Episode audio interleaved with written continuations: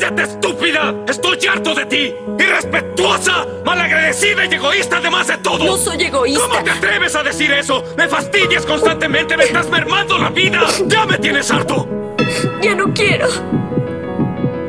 No quiero esto. Cada año, más de 1.4 millones de personas pierden la vida debido a la violencia. Por cada una que muere, muchas más quedan con lesiones y diversos problemas de salud física, sexual, reproductiva y mental. La violencia supone una enorme carga para las economías nacionales, con un costo para los países de miles de millones de dólares anuales en atención sanitaria, vigilancia del cumplimiento de la ley y pérdida de productividad. Yo no nací corrupto y menos deshonesto. Todo lo he aprendido pelando el oído y con el ojo abierto. Hoy presentamos Soy lo que me hicieron. Pero yo decido lo que puede suceder. Soy lo que me hicieron, Lo que pude ser. pero yo decido lo que puede suceder. Mi nombre es Angie Pinto, soy estudiante de comunicación social de la Universidad de Pamplona. Eh, opino que la ética es algo que está muy ligado a la ciudadanía. Creo que nuestra forma de actuar, de tomar decisiones, siempre va a estar ligada y dependiente de, de la ética personal y también profesional, que es muy importante. Hola, ¿qué tal? Mi nombre es David Carrero, comunicador social e información de la Universidad de Pamplona y para mí ética es el conjunto de normas que marcan el comportamiento de una persona. Este, a ver, ética y ciudadanía, que la ética es el estudio de la conducta, el comportamiento humano, de sus principios, los valores que tiene una persona. Mi nombre es Tatiana Alejandra Marina Avellaneda, soy psicóloga egresada de la Universidad de Pamplona. Actualmente me encuentro trabajando con Fundación Plan con el programa de Cero a Siempre. Respecto a la ética y la ciudadanía, la ética son aquellas normas basadas en esos valores que el individuo tenga de acuerdo a su contexto. Por otra parte, la ciudadanía es una condición que se le otorga al individuo donde tiene derechos y deberes sociales, además de una acción política dentro de su contexto social. Aunque el efecto que utilizamos para iniciar este podcast fue recreado, no podemos negar que es la realidad que viven no solo las mujeres, sino muchas personas en la actualidad. Ante esta situación, nos preguntamos, ¿qué pasa? ¿Será que desde las aulas de clase, desde la casa o desde el Estado no se está promoviendo la ética, los valores y la ciudadanía? ¿O será que como individuos no hemos comprendido el concepto de cada una de estas? Por cualquiera que sea la razón, escuchemos de labios de Fernando Sabater qué es ciudadanía. Tal vez así lograremos comprender en qué parte de la cadena llamada sociedad se rompió ese eslabón que hoy por hoy nos tiene sumergidos en un constante y materialista afán, haciendo que olvidemos la esencia del ser humano. La primera idea de ciudadanía en Grecia surge cuando los cabezas de familia renuncian a defender exclusivamente los intereses de su familia o de su tribu, de su gens, de su demos, y se dedican a intentar buscar lo que tienen en común con los otros eh, cabezas de familia con los que conviven. El concepto de ciudadanía es el concepto de aquellos que entran en la democracia sin renunciar a sus raíces y a sus tradiciones, pero poniéndolas como entre paréntesis, eh, dejándolas en un principio a un lado para intervenir en lo que tienen en común con otros. Lo, propio del ciudadano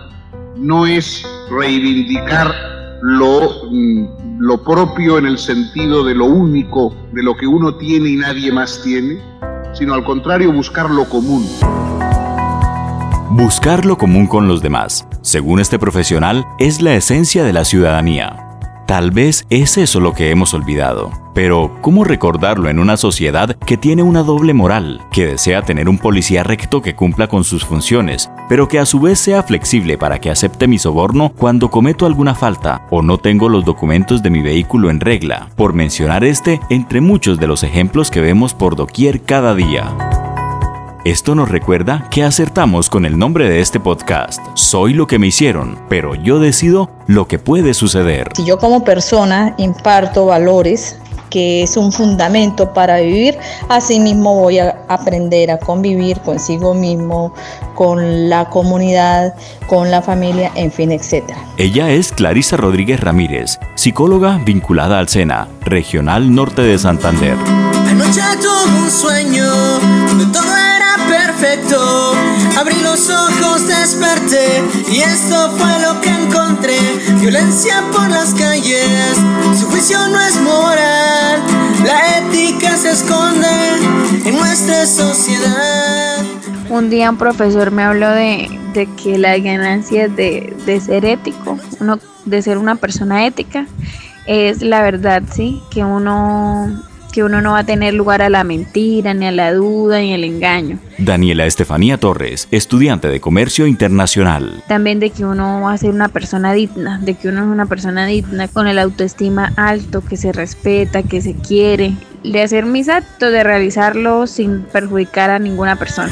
Verdad consigo mismo, justicia y libertad, y así cambiar al mundo es nuestra responsabilidad. Atreviéndonos a realizar un apresurado juicio, podríamos decir, según lo que hemos escuchado, que mucho se habla de ética, de ciudadanía, de paz, pero pocos somos quienes estamos realmente comprometidos con hacer que eso que se enseña en las aulas y que está plasmado en largos y confusos documentos o ensayos deje de ser letra y se convierta en una realidad. Como diría un afamado comediante, todos hablan de paz, pero nadie se compromete. Muchos hablamos de ser buenos ciudadanos, éticos, pero pareciera que solo dura mientras nos califican este parcial. Cada vez más me parece que nuestro mundo, el mundo futuro, el mundo del siglo venidero, debe ser un mundo de ciudadanos, es decir, un mundo donde cada uno tenga derecho a reivindicar, por supuesto, eh, su lengua, su eh, tradición, su religión, su forma de, vida o de convivencia, pero esos sean derechos que tiene cada persona sin estar obligado por un grupo a comportarse de una forma determinada y no de otra. Según Fernando Sabater, la fórmula exacta para ser ciudadanos éticos no está en ninguno de los documentos que puedan existir, está dentro de cada uno de nosotros. La ética y la ciudadanía es, si se quiere, una escuela de perplejidad, pero también es una escuela de libertad también es una escuela de autonomía, debería, creo yo, serlo también de solidaridad. Soy lo que me hicieron. Pero yo decido lo que puede suceder. Este podcast se realizó por los estudiantes de la carrera de Ingeniería de Sistemas tercer semestre, Moisés Rodríguez y Johnny Nieto, para la materia Ética. Profesora Edna Margarita Pérez Arevalo, Corporación Universitaria Uniremington, sede Cúcuta, norte de Santander.